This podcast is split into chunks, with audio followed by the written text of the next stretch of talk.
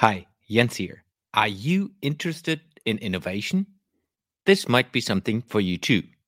Every Friday, I share the latest innovation articles, ideas, videos, books, podcasts, and more that I discovered during the week in my newsletter, Connect the Dots.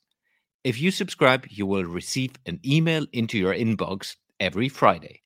You can't find the newsletter anywhere else, so you have to subscribe if you want to receive it head over to jensheitland.com, scroll to the bottom of the page, and sign up. But now, let's get started with the podcast.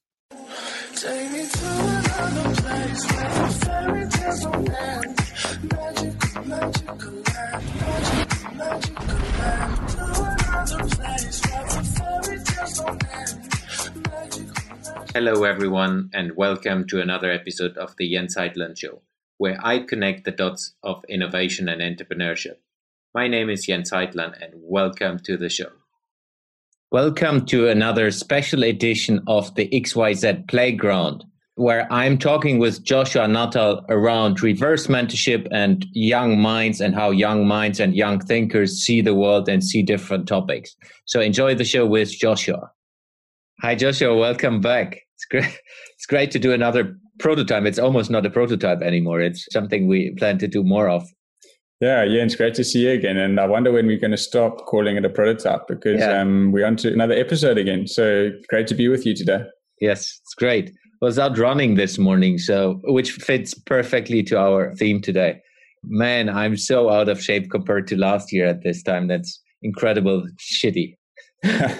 yeah, man, it's it's crazy. And I mean, before we started recording, we were talking a bit about motivation and what gets you out of bed in the morning and what drives us to do crazy things. And you mentioned something very interesting just around the way that our bodies are built and the very question of over the last 12 months, we've sort of become very sedentary.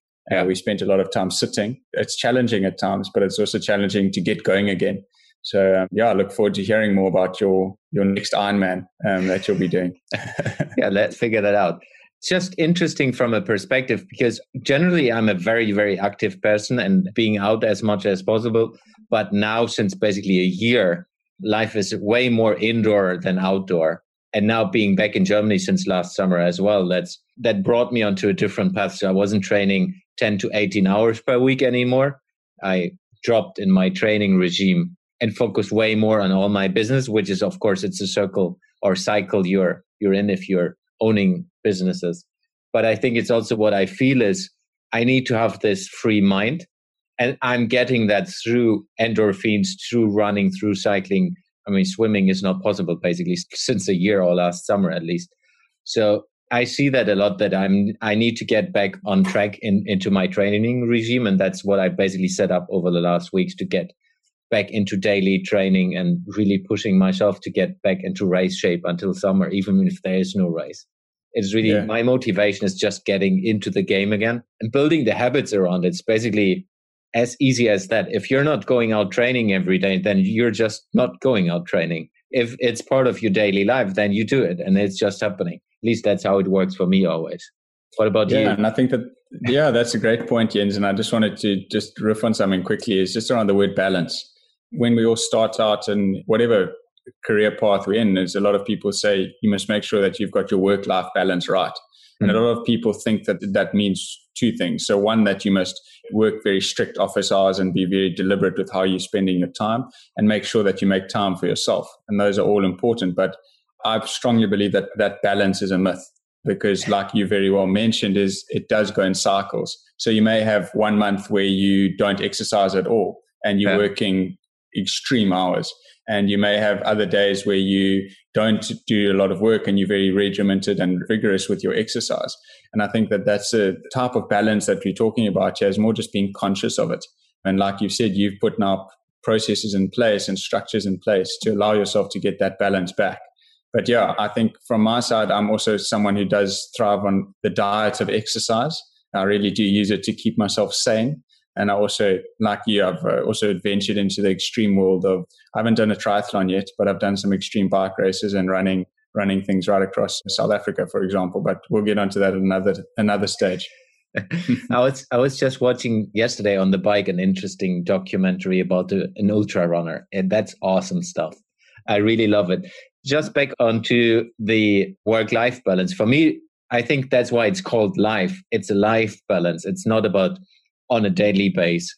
I'm way more into this now since I'm basically a founder of different companies and, and being an entrepreneur. When I was working in a large corporation, that's even that was in waves. When I was, for example, working in Russia, I was working way more hours than I was working in Sweden. But it's also different cultures and different ways of working inside of different culture, which is always part of that.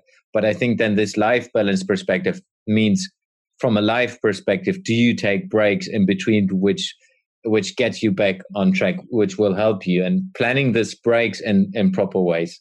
Like I was, for example, was it like two years ago, I was, for example, one month cycling in, in Tenerife. We went there with the whole family and was able to work in between, but it was basically a kind of helping break for me to get into my mindset again. And having this moments in between that it's not always necessarily that you need to travel, especially now in, in times of lockdown, it's not really working. But getting into that state that you have this freedom and mindset that it's not about having stress every day and pushing the hours, pushing the hours as well, taking some days off, taking the foot off the gas to have that balance over long term. But it is also, like you said, some days, some weeks, some months, it's all in. And that means 15, 20 hour days as an entrepreneur, at least. Even if I more love the, the four hour work week style from Tim Ferriss, but it's not always working, depending on what business you have. Yeah, and I think that that's a great framing in terms of life balance. And I think Jens, you know, it fits like you said when we started recording, is it fits extremely well into in terms of what we've itemized and put down to chat about today. Yeah. And I think as you so rightly mentioned, it's about creating that space. And I think that over the last little while, I think a lot of people might be saying, okay, well, how do I create that space? I'm confined in my home to the four walls. I've become very intimate with my immediate surroundings, haven't been able to travel, haven't been able to get that external motivation. So I think maybe sort of a segue and a transition in terms of in today's topic is I'm going to kick things off by asking you, what is motivation? And you can interpret that in whichever way that you like, whether you talk about life, business, or sport. Motivation for me is, is kind of a drive inside of me, a drive which is inside of everyone, which is what gets you to do things. There might be different perspectives. One is like you get motivated from the outside. I'm seen as a good sports person if i'm posting something so get recognition from others. But for example if you take myself that's not a driver at all specifically not for sport i'm competitive but not so competitive that everyone needs to shout hey you did a, five kilometer run or whatever so i think there are two ways of this and one thing is coming from an inside perspective, one is from an outside perspective. What I have seen over the last yeah 40 years now is for me it's way stronger if it's from the inside. And that's something you need to nurture. You need to work on and figuring out what is it really. For example, if you take my business, what is my motivation to run a business? To not going to into a normal job, which is the nine to five and getting the golden watch after 20 years. Which is more you can buy a golden job after 20 years as well if you're an entrepreneur but that, that's a way easier way of working because it's way less stressful at least in my eyes have been working a long time in corporations. But what is the intrinsic motivation for someone doing that or doing a course doing something educating yourself learning to draw learning to a type with 10 fingers or whatever you want to accomplish it's like, what is the motivation for you to do that? When I was coaching in the old days more on leadership and personal development, that was always a part finding out what are the, your motivators, what helps you to to build an internal motivator, and that then in return builds habits, and the habits will keep you going over time. Just like in sport, if you put down your clothes in the evening already in front of your bed, so you just get out of bed, go into your running clothes, and then you go out running. You don't have time to think about it and you just do it. If you do this often enough, it's getting a habit and it's just happening.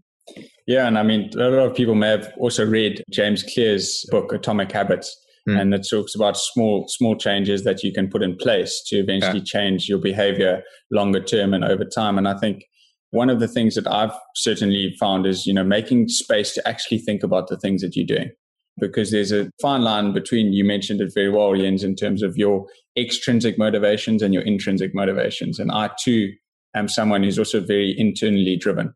And maybe that's why I can excel at individual sports is because I don't need that accolation or, you know, that recognition externally, whether you're receiving a medal or things like that. Hmm. People sometimes say to me, how did you get on a bike for five hours? and go just just ride. And I think that's sort of something that is a deep intrinsic motivator of mine. But sort of maybe bring this back to a bit of a business structure, Jens, and saying obviously we've been chatting uh, in some of your other conversations on your podcast and in other circles around entrepreneurship and entrepreneurship mindset, culture, and that sort of thing. And you yourself have started an initiative to try and empower 1 million people to innovate in the year of 2021. And I think that that's going to have much longer lasting effects. And so I'm extremely excited to see how that pays out. But maybe let's sort of talk about how teams motivate themselves and how can leaders motivate teams? Because I think it's one thing saying that people need to motivate themselves, but what are some of the external factors that can be used in this environment that we're living in to keep people motivated and to keep people creating and, and finding and exploring? Yeah one thing when I was leader in a corporational setting, I was always looking into what is what are the things that motivate the different people in the different stages they are. So it's for everyone it's different, but one common thing is always self development. So developing yourself, learning something going forward. That's at least what I have seen commonly. That's one of the biggest motivators. So if you're a leader and that fits perfectly to your sayings like stepping back, if you're a leader and step back, give the others the opportunity to do something they normally don't do, which makes them grow in what they're doing, grow in their field, grow personally. That's one of the biggest motivator. Specifically, if you look into business, like getting more money as an employee is not a big motivator. It helps you maybe a couple of months, but after a couple of months, that's the baseline. But this personal development and personal growth, that's one of the biggest motivator. So you as a leader need to look out for that and look into what is the personal development field for each individual inside your team and then nurturing that that might be that a person wants to do something completely different want to learn something completely different or just want to get more responsibility less responsibility to focus on something else so this detailed topics is something you need to find out as a leader to be able to nurture the personal growth and then you will get basically the payback in them working wider, working with more responsibilities, which then again motivates them, which makes them doing more things and so on. And then it gets quite interesting when you do that over time. It gets an internal motivator for the people because they're seeking development. And I've had, for example, a story where I was manager of a team of 10 people and I got them out of, let's say, a space where they haven't been used to personal development. I got them into that space and helped them over a couple of years getting into this personal development engine. And then I was leaving, taking another role, and someone else stepped in and it was shut down. It was like, hey, I'm the manager and you need to do what I'm saying rather than, hey, I empower you. You are the best expert in your field and you should know what you're doing. I will support you in your decisions. So that's quite interesting that it can as well be broken, this chain, if someone else steps in and kills your internal motivation. So it's for me that's the biggest topic in motivating when you talk about leadership and teams. And that's fascinating because it gets my mind thinking around feedback and how do you create sort of feedback loops and things like that. And I think just picking up on a few things that you said is companies and big organizations work with inside specific structures and they have the ability to a rather generic one would be that we give you as an employee x amount of monetary value to go and spend on online courses for example mm. but then again it's left up to the person themselves to go and choose those online courses and I think that gets my mind thinking, like I said, around sort of what we're trying to create with the XYZ playground. It's sort of we wanting to bring young thinkers into organizations to challenge some of the concepts that's been set up or structures that have been put in place over the last number of years. And that in itself can bring a different type of motivation into an organization because Absolutely. you're not necessarily bringing in a course or a structured environment, but you're rather bringing in a playground where then we're saying we're providing a personalized service to you, and then you can look to unpack motivation in different ways inside of that space. So that's something that's quite exciting and that we, we look to explore in, in the coming weeks and months. Yeah. And to that point, inside that playground structure, inside of that, where young thinkers help experienced thinkers in different ways. I think it's also that this personal growth and leadership needs to be part of that because there might be young thinkers who have never had the possibility, let's say, if there's a huge executive from a large corporation, they might never have had the possibility to talk to a person like this. And the other way around in the same way. So both need to be kind of onboarded from a value perspective of how do they do that in the best way. And I think that's the key, this facilitation with the playground. Even on a normal playground, there are rules. They're maybe not written, but they're there are rules that you're not taking my shovels if I'm a, a child. So you asking first and not always happening. I can tell you with my daughter, but they're unwritten rules. And I think that's something where people need to get onboarded in getting into this system in the same way like you build a relationship with a mentor like i've had brilliant mentors over my career and was always it was growing into that was never forced and happening overnight. It was like first you get to know the person and then you trust that person. Over time, that grows into a really cool relationship. Establishing this perspective on a playground where you build relationships that are built on trust in a safe environment, building sandcastles. I think that's an interesting perspective. And that's, for me at least, is one of the, the many missing pieces in the business world right now, where it's all about how can we do short term success rather than how can we engage with different perspectives to do long term perspective and long term success? Yeah, lots of things to unpack there, Jens. But maybe before sort of just talking about short versus long term, I just want to sort of get granular on the word feedback. We mentioned it earlier in the conversation around forming habits and habit formation. But what are some of the experiences that you've had around learning from feedback? Because it's a big word.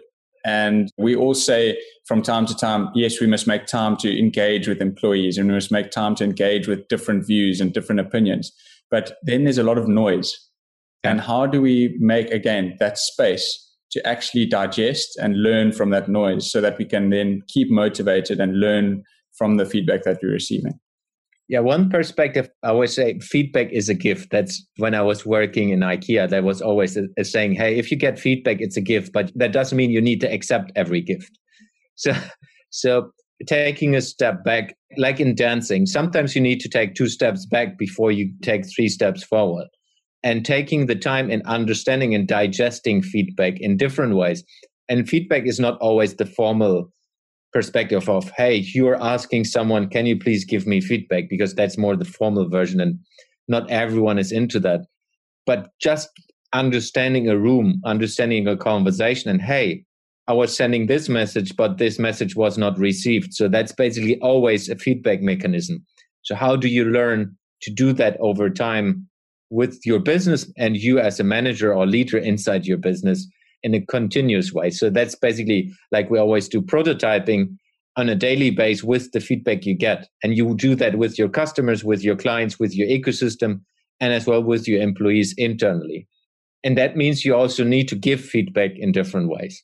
And I was struggling with that quite a lot when I was younger, like give this negative feedback and doing like all these different ways of sandwich methodology and so on. Sometimes it's just better specifically if you're German like I'm, straightforward. Hey, that wasn't good. You can do that better. Let's have a look how we can figure out how to do that better. Then you know, okay, the person understands that wasn't good. And you create a conversation to find out how to do it better. But that's also a process you need to learn. At least for myself, I think I can still learn a lot on that. I never feel comfortable with bad yeah. and negative feedback. Yeah, and I think that's a great transition in terms of, you know, around staying curious and staying motivated and continuous learning and things like that. And we've chatted a lot today about uh, motivation. And I think we just sort of double click on motivation a bit and say, in this time and space, you know, there are a lot of challenges going out there, whether it be the 100 day challenge, which I'm sure a lot of people are familiar with, and there are various versions around the world. And some of the ones that I'm following have a huge following. And Jens, you've challenged people on the, your own 25 day challenge. And like I mentioned earlier in the conversation, you've also set up a personal challenge to empower 1 million people. And I just wanted to spend a bit of time talking about how do you sort of link motivation to creating a movement to linking in with feedback? Because you've mentioned there on feedback as a gift. You don't necessarily have to take that gift, But if you think about creating motivation when we, like I mentioned earlier, is we're very confined in our houses at the moment. How do we stay motivated and how do we create a movement around motivation? Yeah, it's a good question. For me, it's always longing for something which is a, wide, a bigger purpose than yourself. That's for me is the starting point. So there need to be something beyond you and beyond what you can reach fairly quickly. Not everyone needs to go into the extreme world like I'm doing personally, but I think it's more about there's something challenging in front of you, which already for a lot of people at least gets you motivated, specifically if you set it yourself, because then it's something, hey, I want to do this. I want to record a podcast. I want to run five kilometers. I want to run a marathon. I want to do this. I want to do that. So if you set it yourself, then it's basically building up a perspective of you want to do this and you need to have a reason behind that. Why do you want to do that? Why do you want to run a marathon? What is your internal motivation to do that? And that can be, hey, I want to lose weight. That's why I want to run a marathon, which gets me into physical activity and healthy eating and so on. So that's what everyone needs to find out for him herself to build a vision perspective, build somewhere like creating a mission, and then just grinding it through. And I think that's what a lot of people are not doing. I was just reading the other day there there are a lot of podcasts who never made it above 10 episodes. So there are hundreds of thousands of podcasts who only have 10 episodes and they haven't done the 11th. And I think that's again coming back to habits. Like, how do you build yourself up in a way that you create your own accountability system that helps you to move into that direction? But how do you how do you see that from your perspective? Yeah, so I think when I start thinking about motivation, it's like I mentioned earlier, it's obviously very in- intrinsic. But at the same time, I think you have to approach motivation and creating a movement, like you very rightly said, around just being willing to take that next step. Because I think if you don't just take that next step, then you're constantly stuck in the now. And if you can't create that vision or that future, then you're only going to know the now. Mm. And that's fine for some people. But at the same time, what are all of the other things that you could be learning from? We've chatted about feedback and different mechanisms that you can incorporate and learn from that. So I think that that's a big thing for me around motivation in terms of being willing to take that next step and also realizing that you don't have all the answers. So mm-hmm. if I use an example to try and explain this a bit better is Elle Luna, who some of you may be familiar with, she talks about the difference between should and must. And there's a fantastic conversation on Chase Jarvis's podcast, Creative Calling, where she talks about that. And some of the things that she highlights is there are a lot of things that people and we say to ourselves that we should be doing, mm. but actually, what must we be doing? And I think that that talks to motivation in terms of actually identifying how we work through that as people. And we're all different, but it's just starting and then taking that next step. And if you think about some of the 100 day challenges that are out there, a lot of them, you know, encourage you to do something different every single day. Whether that's if you take art, for example, you start by drawing a house and mm. then the next day, you're going to paint the roof. And the next day, you're going to put doors on the house. Each day, you're doing something and you're moving something forward and you're bringing in different types of thinking into that space, which then keeps you motivated to try something different going forward. Yeah. It's definitely something we, in times of lockdown, where I see a lot of people struggling with and myself as well. I mean, if you just take my sport example, I wasn't doing properly sport the last two months was doing a little bit, but not as normal. And I think that's something where people have the opportunity stepping out of it again. So it's like I just did say, okay, I want to get race ready, and that means I need to move my my butt. So what is the motivation for you to do your next step towards creating a movement for yourself and or with others because that i think there are also differences if you create something for yourself only or if you want to do something which is a wider perspective, creating a movement for a lot of people. And that's maybe the comparison. Me getting race ready for my personal race ready is just the reason for that is me getting into shape and getting fit again, getting healthy. If you take the example of my reaching 1 million people to innovate or empowering 1 million people to innovate, that's a far bigger perspective for me where I see through this, we will change things in the world, which means if people are getting into the idea of innovating, they will impact their surroundings, and their surroundings, like the people around them, will impact other people. And that's that's how I see that movement. Where it's like a domino effect where you do something to help others, they will help others, they will help others. And that's for me a, a bigger perspective than me getting race ready. That's more something personal and intrinsic. The other part is as well intrinsic because I love giving and I'm learning so much while doing it. But the purpose for me is way bigger than the personal one. Yeah, and I think something that's fascinating inside of that, Jens, is you saying you've got your own personal motivations preparing to get ready to go and do a triathlon again. What does that mean from a business model perspective? How Ironman approached that very motivation? Because they saw that people were needing a motivation or a drive to get ready to prepare for an event. Sure, that event has a lot of other things that tie into it and there's sponsorships and, you know, experiences that are associated with it. But at the end of the day, a lot of people hinge their motivation around that. And that's something that I find fascinating around understanding psychology and the way people think and get motivated in terms of needing something to attach their motivation to or have a goal to strive towards. And you mentioned it earlier. And I think different people are motivated by different things. And that's where sort of like you've very well shared in terms of the different types of motivation, the different types of projects, but also the word empowerment is how are those structures empowering you as an individual to actually make that change and to stay motivated and to join that bigger movement. Yeah. It's fascinating that you give that Ironman example because I was just listening to a podcast from Seth Godin the other day, and I love his way of thinking. He was basically deconstructing motivation in different way and different topics, but he was basically saying that a lot of motivation is status driven and status in different ways. If we deconstruct now the Ironman company or how this came along. It's like it was a couple of dudes starting creating a challenge for themselves. Says who is the fastest in swimming, running, and biking this long distance? And then they started that created a movement, which then it wasn't even called. I think they called it Ironman, but it was not branded like it is today.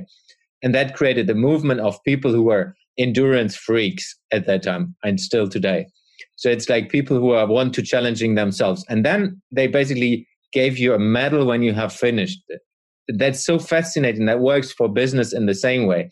So let's say you create an online course, which is a challenge and a movement in itself, and then you give them a certificate afterwards. So they are proven that they're part of your club, they're part of your movement. That's the same with Ironman. When you cross the finish line for a full Ironman, they call you, you are an Ironman, which means you're part of the club who have managed to struggle through an Ironman race and finish it. And I think that's super helpful from a business understanding as well. Hey, you have been part of this movement and you're now into this club, even if they don't call it club. You're part of our tribe. That's the same with a bit like what we do with the XYZ playground. If you want to become a reverse mentor, you join our movement, you join our way of thinking, you get educated in doing this, and that allows you to reverse mentor others. And the same way, if we take the executives who want to be part of, of that way of thinking, they join the club, which is not a club, they join this movement, they join this and get value out of it. And I think the interesting part when you look into a business aspect of creating movements and creating challenges and creating these opportunities, it's always how do you help people fulfilling their dreams, needs, and desires with what you're doing? If we go back to Ironman, finishing an Ironman gives you personally the status of, hey, I have done an Ironman. And most, at least in most societies, in the, in the normal world, if you take my family, my surroundings, I don't know anyone who has done an Ironman in my close family boundaries. So from that perspective, it is a status, even that I don't care about it. But a lot of people are saying, holy smoke, you did an Ironman. That's cool. And it's the same if you're, let's say, you go through an online course, let's say you get accredited coach or whatever, leadership coach. Then you have done this and you're a specialist. The same how the educational system works. Hey, you studied in Princeton and that's setting you up for something. And I think that's what businesses can use to onboard their customers and their tribes into, hey, you're part of the group now. That means you get access to different things. You can call yourself in a different way and that establishes then even a further bond, a connection to your business. It's obvious when you look into things like Ironman or being fan of a rock band. You are part of the group because you're a rock band fan. The same with football clubs. It's all the same mechanism, just not always business, though, that I have to say, even a football club today is a huge business. Yeah, a multi million euro dollar business, depending which currency you want to look at things through. But I love the way that you frame sort of you're creating a movement that entices a brand trust or a business trust, yeah. and that allows you to further the offerings inside of those businesses. And that's something that I think we can definitely all learn from in the way that we operate and engage and understand the needs, dreams, and desires of the customers that we serve, whether they be consumers or whether they be businesses themselves. And I think that that's extremely important, you know, because something that you and I've chatted at length before about is how to identify more with people. And I think identifying with people, understanding their motivations would then you allow you as a person to understand how you can tap into that motivation to get them to join your movement. And that's something that it's fluid, but it's things that can learn from feedback and things like that, which is awesome. Yeah, absolutely. We have covered a lot today. Basically, all topics we we have prepared for this call. So it was a great one. We need to keep topics for the next version as well. So for everyone who is listening and or watching this, please share, like it, comment if you think we said something good. You would like to give us a gift, which is feedback, and join the movement, join the way of thinking that we can create playgrounds of engaging with different generations and helping each other in different ways than you might have been thinking in the past. So thank you very much, Joshua, for joining me again. I'm looking forward to the next episode with you. Thanks, Jens. Keep well. We'll chat soon. Thank you. Hey, this is Jens again. Thank you very much for listening to today's episode. If you like what you have listened to, please subscribe to the podcast and share the episodes with your friends and people you think might like it too. If you want to know more about what I'm up to, please follow me on social media or look me up at jensheitland.com. Thank you very much and see you in the next episode.